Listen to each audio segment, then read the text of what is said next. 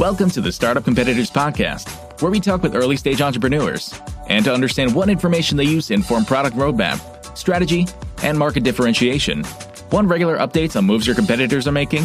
You can learn more at startupcompetitors.com.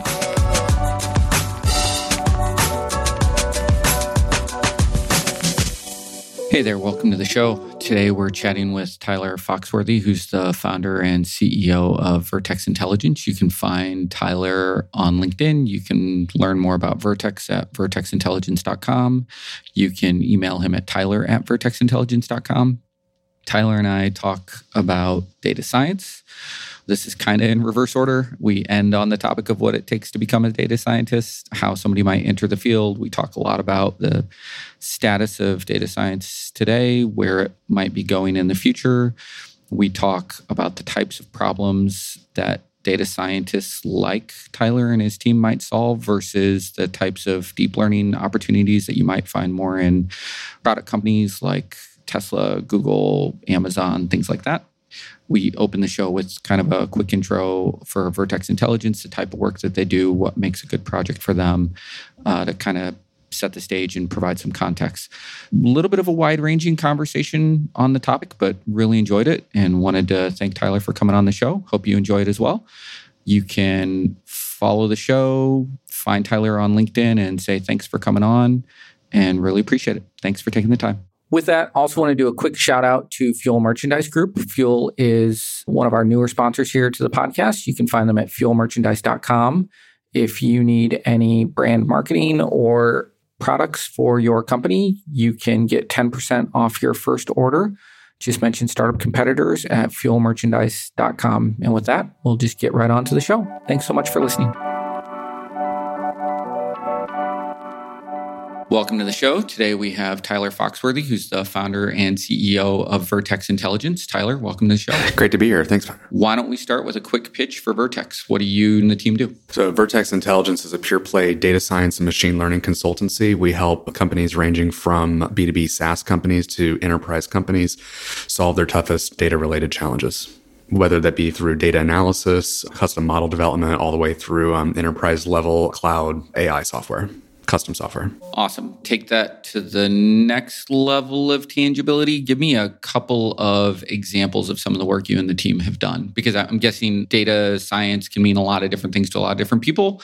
Walk through some of your greatest hits. I'd say over the last 3 years, we've definitely gravitated towards a handful of problems that just keep coming up over and over again in different industries. So one of them has been centered around logistics and optimization.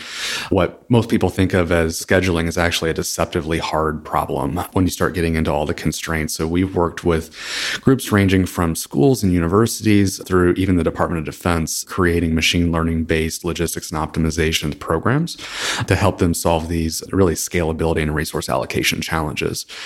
Another big has been around working with very large sets of data and doing data mining, natural language processing, looking for breadcrumbs and connections in large data sets. That tends to veer more towards our enterprise clients.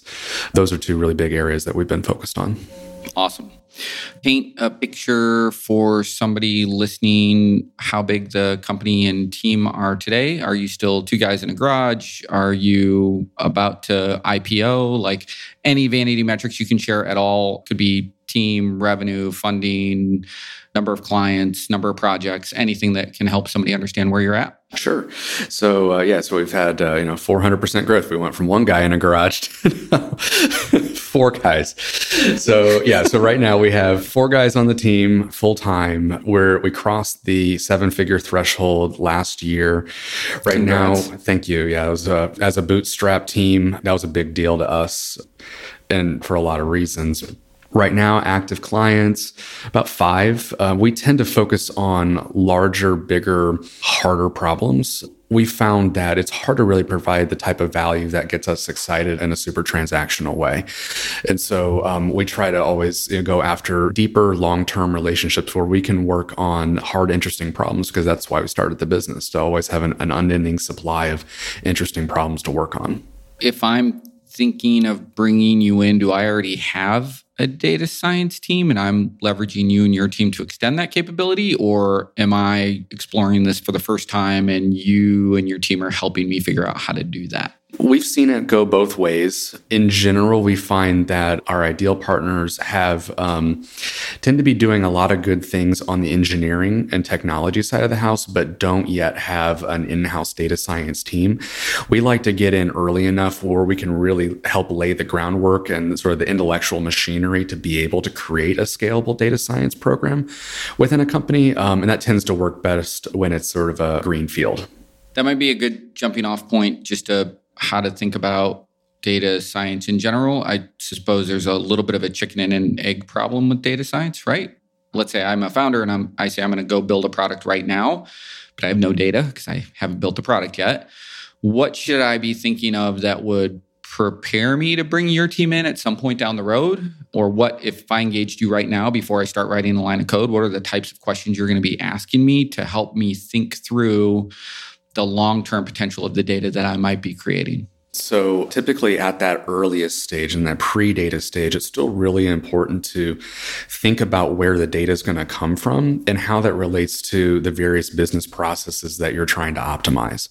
You know, the way that we work is that we always try to look at whatever process that we're getting in the middle of and trying to affect with algorithms and recommendations and models.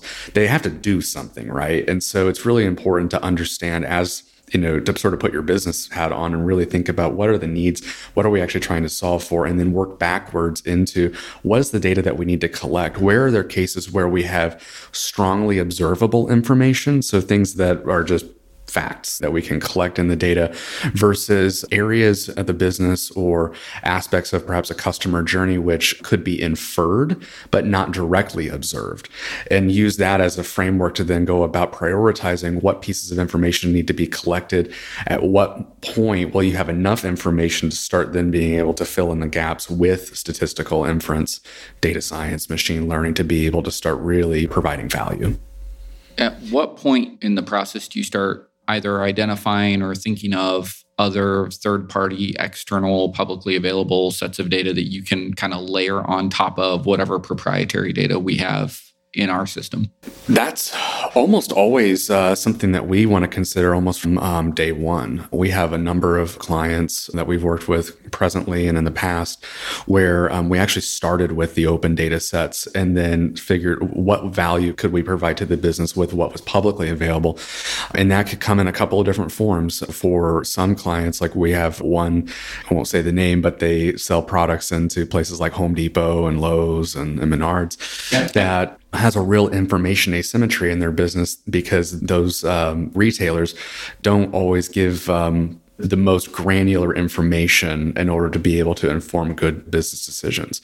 And so we can work with them to also help collect data from those websites via web scraping and other third-party vendors in order to give them a running start, and then start adding additional methods and then blending in their first-party data with that publicly available data in order to create something that is above and beyond what their competitors would have. Third-party data, I think, should be a part of any data strategy from day one for the vast majority of businesses. And then if you're stepping into a product that is in flight, I've got a bunch of data, but I'm not 100% sure what to do with it. But I believe that there's a way to monetize this data. And, you know, whether that's better product, better features, whatever.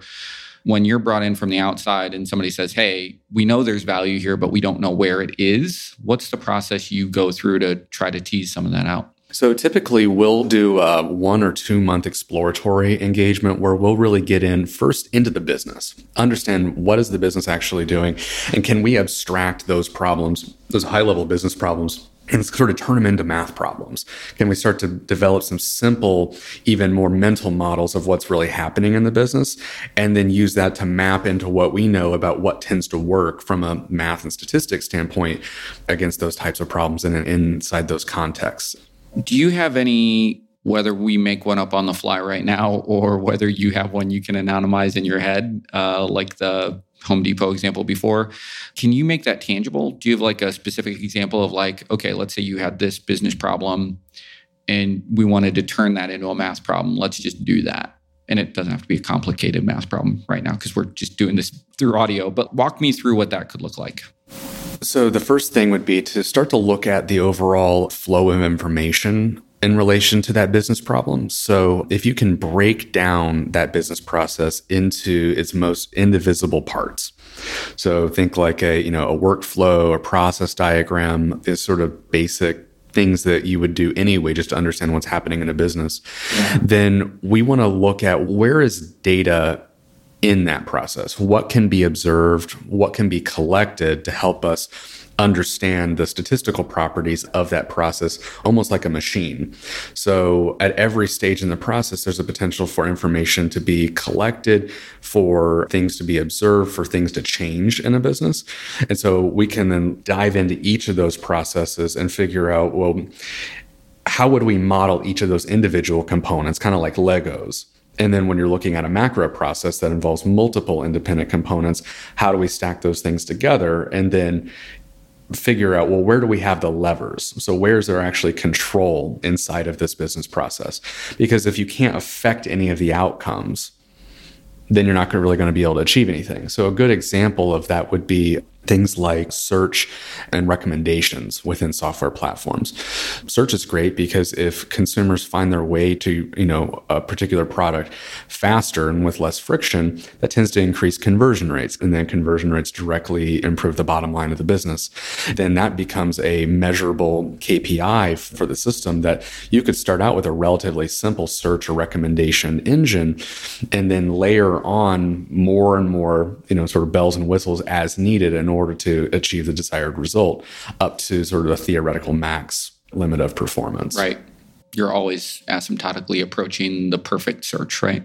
Right. Well, and there's a certain amount of just natural uncertainty that happens in any of those processes that you're never going to take, or you're very unlikely to move the needle from a 2% conversion rate to a 20% conversion rate based on your search. So you have to ask yourself, can I probably get to a 4% or a 5%? Maybe not. And that's where really understanding the statistical processes sort of lurking, within the business and behind the data is really important to tell you, in the best probable case, is that delta, is that 50% move or 25% move going to result in enough business value to justify the investment? Most founders start companies because they figured out a better way to solve a problem or serve a need. Not because they love tracking payroll, filling out compliance forms, and explaining employee benefits packages. And yet, all that stuff still has to be done. That's why there's Fullstack PEO. Fullstack PEO specializes in turnkey HR for emerging companies. Not just those core services, but advice and expertise that helps founders maximize employee potential. Curious? Find more at fullstackpeo.com. All right, switch gears with me for a little bit. So I'm not a data science guy. I've got no idea where to start. I can go hire somebody to the team. I can bring in a consulting firm like Vertex Intelligence. I can go download a bunch of tools that say that they're going to help me do this type of thing. When I step back and say, okay, I've got a product, I've got some business processes, I want to start to get leverage out of this. When you think about the taxonomy of the market, there's different resources and places I can go. How do you think about them in the context of, as a company, you should be thinking of leveraging these things for this type of problem, these things for this type of problem, what's the right way for me to think about both getting started, but then also just from an ongoing, I need to support these models. I need to probably continue to refresh them or take a fresh look at them periodically over time. What's the right way to do that, which I guess is a little bit of a governance question as much as a getting started question? I'm a little biased in that I think in general, most people would be better off by seeking sound outside counsel than necessarily trying to reinvent the wheel. One of the mistakes that I've seen a lot, and it's often a point in which we are brought in to the conversation, is where a founder will sort of take this on themselves and try to learn everything about everything, or they'll reallocate a software engineer who, they took math, so they must be able to understand machine learning and statistics well enough to, move the needle on a process. But there's just so much to learn that generally trying to DIY it is not worth the effort. Data science is in general less about complexity as it is about chaining together a bunch of relatively simple ideas and just doing them exactly right. There's a refinement that happens with experience and your ability to sort of recognize the commonalities of problems across different contexts and realize that they require the same sort of underlining theoretical machinery to solve a problem. So like knowing that a business problem is actually just can be solved with basic linear regression, for instance. You could throw, neural networks at a problem. Sure, you could do that, but is that the best solution? We tend to defer to Occam's razor in most of these contexts. So I would advise, any business leader to find someone who knows what they're talking about first and save yourself a lot of time. So just to push back on that a little bit, is there a class of problems that at this point have been commoditized enough that, pretty much anybody could pull down a chatbot package at this point, and you can probably train your chatbot to service 70% of your customer support questions? Or I'm trying to pick like the simplest problem out there. Maybe that is, maybe that isn't. But like, are there places where for these types of things, there are some great off-the-shelf tools? Maybe you can buy them, plug them into your product, and your current team is probably good enough, versus if it really is a core business process and you're trying to unlock new value, that's where you need somebody who has maybe a deeper understanding of the math behind that problem. I think that's a really great distinction. Yeah, certainly things like chatbots, even some off-the-shelf natural language tools. I'm always a little skeptical of sentiment analysis programs and a lot of sort of the off-the-shelf NLP. But if you look at the types of tools that are built within AWS, for instance, there's some good stuff there, and there's no need to reinvent the wheel every time. So yeah, certainly there are certain use cases like that, which are going to get you good enough, but certainly not the same as having something that's tailored unique to your business.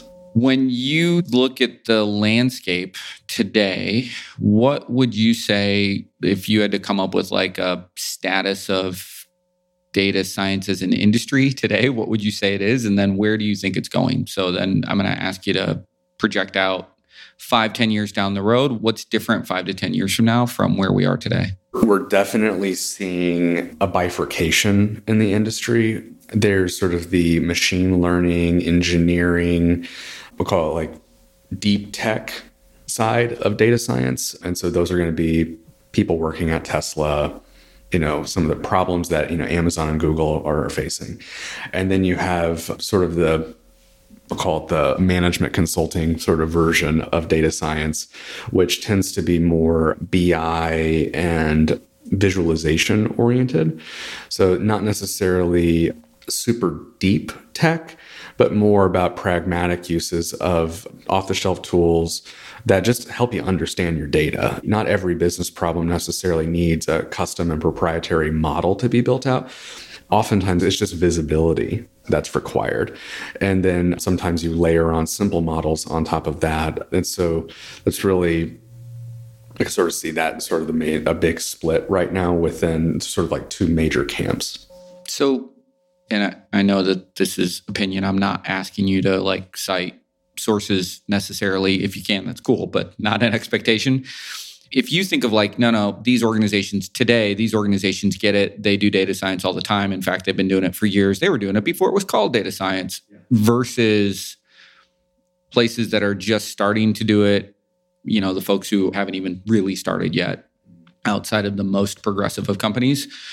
What would that landscape look like today? Where do you see we've always been doing it versus this is starting to become a thing versus there's still a ton of opportunity for disruption here? So when I think of like outside of the FANG companies, they've been doing it well for a very long time. Take Google, for instance. Google itself is, I think, amazing because it is a company built around an algorithm. And so, the math is really in the marrow in that business. And I think you look at like Amazon and Bezos's guiding philosophy around optimization and being data-driven. So those companies, I think, are phenomenal examples of doing it right and doing it for the long term. I think they're outside of that sort of obvious examples. There's other companies like, look at 8451, which was originally dunnhumby, and then was later acquired by Kroger to do all of the retail shopper, analytics and pricing optimization, promotion optimization.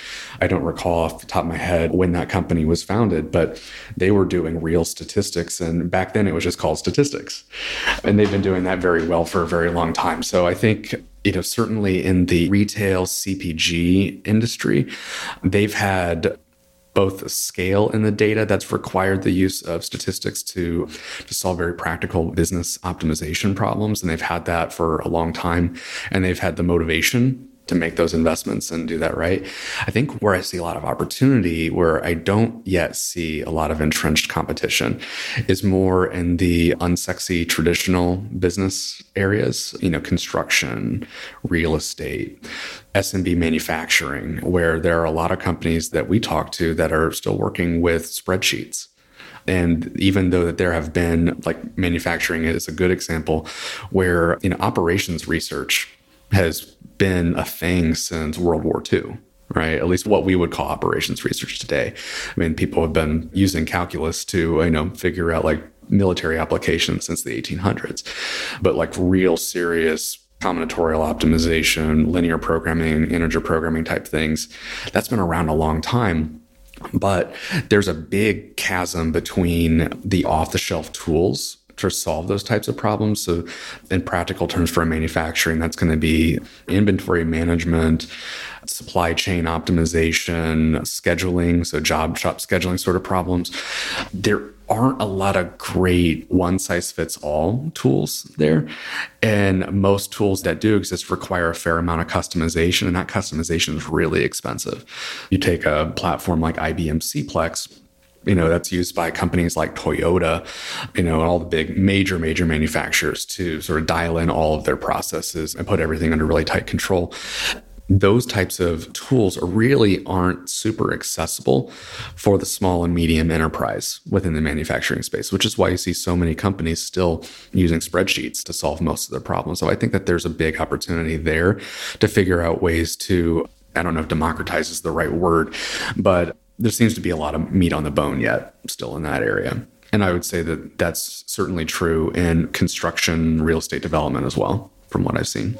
If you think of the evolution of the impact that SaaS software has had on business models over time, and I'll make that tangible. So if you think of like accounting practices inside of companies, if you looked at companies some number of years ago, let's just go 10, 15 years ago, right? So everybody would have, an accounts payable process, an accounts receivable process, a bank reconciliation process. Everybody has their process for how they do a thing. But if you want company to company, they could be pretty divergent in terms of the way that they do that, the time that they do that, what role does that. I think one of the things that SaaS software has done, if you look at like a QuickBooks or a bill.com or insert package here, drives this incredibly consistent standard, right? You're not going to customize, at least QuickBooks Online. You're not going to customize QuickBooks Online to your accounting process. You're going to customize your accounting process to fit QuickBooks Online. And same is true to some extent with like a bill.com and stuff like that, with the idea of like, look, this is the way you do it today. And just get your business process to align to this software. And in a lot of cases, accounting is, one example of that, but there's all sorts of processes inside of a business where in a lot of cases, companies today are looking for the software to be opinionated around, no, this is the way you do it. And it's built into the software. And they're not necessarily looking to, be able to customize the software with their own workflow. This is obviously not true at the enterprise level. A Fortune 100 company is a special snowflake. They do their own stuff. But if you look at the vast majority of SMBs, like they're looking for somebody to come in with an opinion and say, this is how you do it. Just take the software and run, and it's going to work 90-ish% of the time. So that's happened over some period of time, call it 20 years, right? In the last 20 years, as SaaS has slowly been chewing up the world, you see more and more commodity business processes just move to like a monday.com and, whatever, or Workday. Monday is a different thing. Yeah. If I fast forward 20 years on these types of problems in the data science world, am I going to see the same thing? Am I going to see kind of pluggable components that I can just kind of pull off the shelf? And it's not perfect. It's never going to be completely customized. It's kind of what we were talking about earlier about chatbots, right? Like it's not perfect. It's not going to be completely customized to your system, but 90-ish% of it'll get you there, right? It'll get you good enough that you could start doing this. And then if it is your competitive advantage, if it is your edge to need this to go the next 10%, which it might be, then you're going to bring in the big guns. But if it's not, if you just need to be good enough at this, then this is probably fine. When will we start to see that kind of development in the data science space the same way that we see it in the kind of the custom software development space has seen that, right? Where 10 years ago, you would have hired a firm like a Developer Town to come in and build you custom software to help you and your accounting team. Today, you would never do that, right? You're just going to pull something off the shelf and go. I think to answer that question, you have to sort of get into what are the challenges that make it hard to have reproducible data analytics processes in the first place. One of the challenges that we see repeatedly that is a barrier to replication is data quality. The extent that poor data quality results in sort of special workout sort of situations where you have to, make either compromises, tweak models, and do custom stuff in order to sort of make the models work with the real world. That's always been a challenge that we've seen. So I think a lot of it will really depend on the extent to which businesses use other processes that kick off lots of good, clean data. Because math and stats is always going to be a crap in, crap out sort of environment where, take for instance, the work that we're doing in the retail space where we're looking at things like price elasticity, pricing and promotion optimizations. The math behind that is actually relatively straightforward. What's not straightforward is all the hedging you have to do for the data quality issues. Can you give me some example of data quality issues there? Lack of continuity, measurement errors, breaks in the data where the models don't necessarily accommodate those sort of breaks from their assumptions. So if you're trying to fit a price elasticity model, there are a lot of assumptions that go into that about the distribution of demand, supply and demand. And we don't expect there to be big jumps in demand or 3-week gaps in collected data. Those sorts of issues sort of make you have to really work really hard to make sure that the answers, that when you fit those models to the data, that the answers make sense and that they're right and that they're defensible. So you just have to be much more, I guess, defensible is the best word. When you're dealing with real world data, you have to be on the defensive for all the things that can make that real world data be in conflict with the sort of fundamental assumptions for the models that you're trying to apply. So going back to your previous question about when do we get to a more plug-and-play components, I would say if data in general was in better shape, we could be there now for what much broader subset of the types of problems, at least that we see in our business, because then we wouldn't lose sleep over all the things that can go wrong with a model because there's a problem in the data itself. I think that's one of the big departures from like traditional software engineering too, is that when you're writing code, you can write unit tests for a lot of deterministic behaviors. So customer pressed this button, or they type this input into a field, or we look for, data flows. You can control a lot in traditional software. When we get into machine learning or statistics in general, a lot of the things that can go wrong have nothing to do with the math itself. It's everything to do with the inputs. And so you have to really hedge against all the things that can go wrong and violate your distributional assumptions about your inputs in order to trust the models. Because the models are almost like sort of these platonic ideals. We know from first principles that the models work. In a perfect world, let's say going back to like the pricing discussion, we've got 100 years of microeconomic theory, which backs up why these types of models should work. It's just reality that gets in the way, right? And so we spend so much more of our time thinking about the asymptotics of the data itself. So where do the extreme values come in? Are there hidden trends? Are there hidden gotchas in the data that then violate sort of the foundational assumptions of these almost platonic models that would be applied? Solve that. I think the Lego style components will come, but it all boils back down to data. Hopefully, though, like you said, if the more companies begin to integrate with SaaS products, which templatize their workflows. Right. And we start to see more uniformity in the data, more consistency. It's one of the reasons we love working with SaaS companies because they tend to collect good structured data. Whereas, you work with, let's say, a plumbing business or, an electrical contractor. There's some really cool business problems that we've worked on, and they're a lot of fun, but there's a much bigger hill to climb just to get to useful data to then apply those models. In the interest of time, I got to get you out of here. Switch gears with me again one more time. If I want to get started in data science, because I think this could be a good career path to follow, and I'm just coming out of high school, what do I do? What's the path that is going to take me down the road to where I'm going to be able to do kind of some of that management consulting level analysis and get to work on the really tough problems? We see a lot of different paths that people have taken, but I think in general, the most consistent path to success that I've seen, and it mirrors my own path, is study some STEM discipline and get really deep into it in your undergrad. So whether that be, math, computer science, engineering, even physical sciences, physics, analytical chemistry, electrical engineering, all of those I think are great paths to learning to apply the tools of mathematics to the interpretation of data to solve practical problems.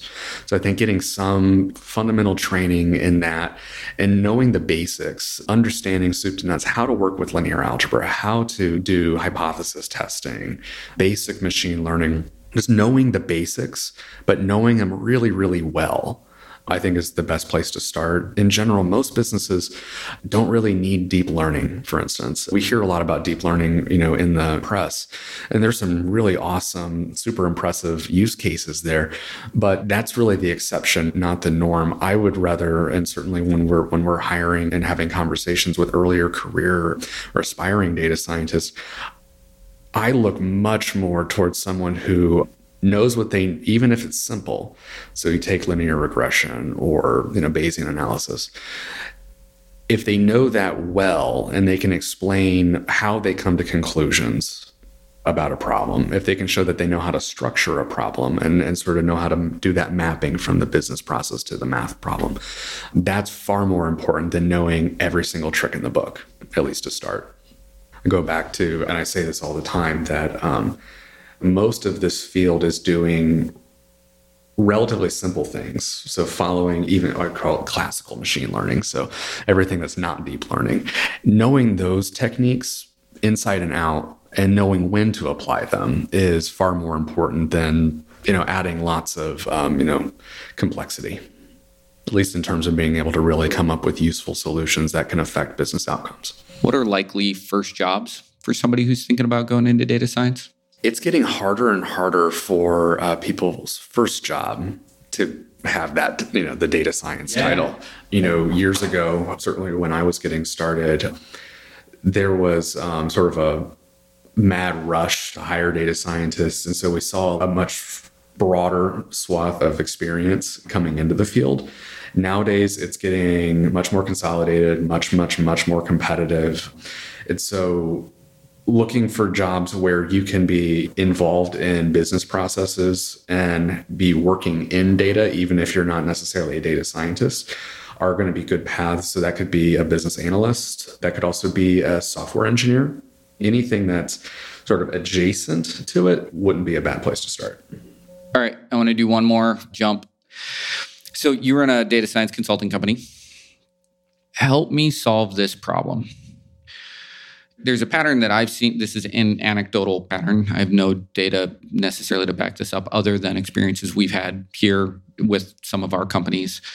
Our experience has been it's very difficult to hire a good digital marketing firm. Anecdotally, it would seem if a digital marketing firm is really good at selling products, if they're really good at converting customers in customer acquisition, they very quickly recognize that they're very good at this. And instead of making a bunch of money for other people, they come in and they say, well, we should just sell our own products since we're clearly good at this. And then they shut down the digital marketing firm and they start marketing their own products and they just go grow a business. And there's plenty of examples in the wild where you can see that on the digital marketing side, right? Like, oh, look, they're really actually good at this. They've solved it, right? And now they're going to go do it themselves, which makes it very difficult to go hire a good digital marketing firm. That's why there's a lot of people out there who can help you spend more money, but not necessarily get more customers. Data science consulting feels like it could suffer from that same problem where if you're really good in your team is really good at solving these types of problems, and you can dramatically move the needle for your clients in terms of outcomes, at some point, as a consulting firm, you're going to look at that and you're going to say, well, why do we keep doing this for them? Why aren't we doing this for us? We should go solve our own problems and make all that money that we're making for our clients. So is that observation real? How do you manage that? When you think about growing and scaling a data science company, what does that look like? That's been a question that's been at the top of my mind for the better part of a decade. It really has. You know, I look at what we do at Vertex not through the lens of, hey, we're going to scale this company to 100 data scientists and we're just going to do consulting. I see it much more as a way to collect good problems, which could beget good businesses. You know, you take the work that we've done in scheduling and optimization. Those aren't one-offs. That is a part of a broader program to build out that intellectual property and the software behind all of that and wind it up and spin it off. So I think for us, I think your observation's really correct, but we see the consulting side of it is a great way to sort of identify common threads, problems that people keep asking us over and over again, and figuring out, hey, well, is there a way that we can generalize this? Can we create 80% of the value, for instance, and bottle it? Or maybe there's a services component to it, but that's still pretty damn good margin if you can automate the worst, most mechanical parts of a process. So starting to create the Legos. So you start to create the Legos, and even if they're not perfect, those still are a tool to create margin. And so ultimately, I think we keep going. We keep finding good problems. But for us, the long game is not to keep consulting forever, to grow a massive consulting firm, but it's more about problem discovery and spinning these things off into independent entities where they can really take these things even deeper and take them to market and scale them. I like it. If I looked at your calendar or your nightstand on a weekend, what would be the activities, books, podcasts you would be diving into to get smarter right now? You hit me with like a top 2 or 3 of the last 3 months of pieces of content that you're really into? Yeah. So a lot of books. I love reading. I would say over the last 6 months, Poor Charlie's Almanac's been a favorite. I don't know if you're familiar with that. I'm very familiar with Charlie Munger. Yeah, it's the wit and wisdom of Charlie Munger, whom both Warren Buffett and Charlie Munger have been great teachers for me and a lot of other people I know in the business community. Just thinking about how to do things right, how to maintain, you know, a high degree of principles in your operations and business, and how to play the long game. That so I find a lot of great inspiration by learning from great investors. Along those lines, Never Split the Difference, Chris Voss on negotiation. That's been a good recent one. He also, that is a fantastic book. I read that book. I believe he was also interviewed either by Rogan or Ferris. One of it was like a 4-hour interview, so you know it was one of those two, and it was fantastic. So also worth going out and finding that piece of audio as well. Howard Marks, Mastering the Market Cycle, much more investment-oriented book, but I think it shows, to me, great ways to think about how we can observe information from the world and sort of synthesize that into making good decisions as investors. So understanding that we can't predict the future outside of some very limited context. And so reminding ourselves that trying to predict the future shouldn't be the goal. Trying to understand the present in the context of history and knowing what are the best decisions I can make in this moment right now with what is observable and filtering through past observations. That, to me, is a really powerful mental model for how to approach the application of data science in business as well. It tells us to not get too over our skis and trying to get outside of our circle of competence and what these algorithms can really do, but instead focusing on what's the most practical, useful thing that I can do with what I know with a high degree of confidence. Right on. Thank you. Thanks for sharing those. Folks want to find you online. If they want to get in touch with you, what is the best way for them to do that? Either shoot me an email to tyler@vertexintelligence.com or check out our website, vertexintelligence.com. Right on. Tyler, thank you so much. Yeah, thank you. Startup Competitors provides monthly handcrafted email updates on your top competitors. Keep up to date on new hires, marketing activities, events, awards, new product launches, pricing changes, funding, and a bunch more. Learn more at startupcompetitors.com.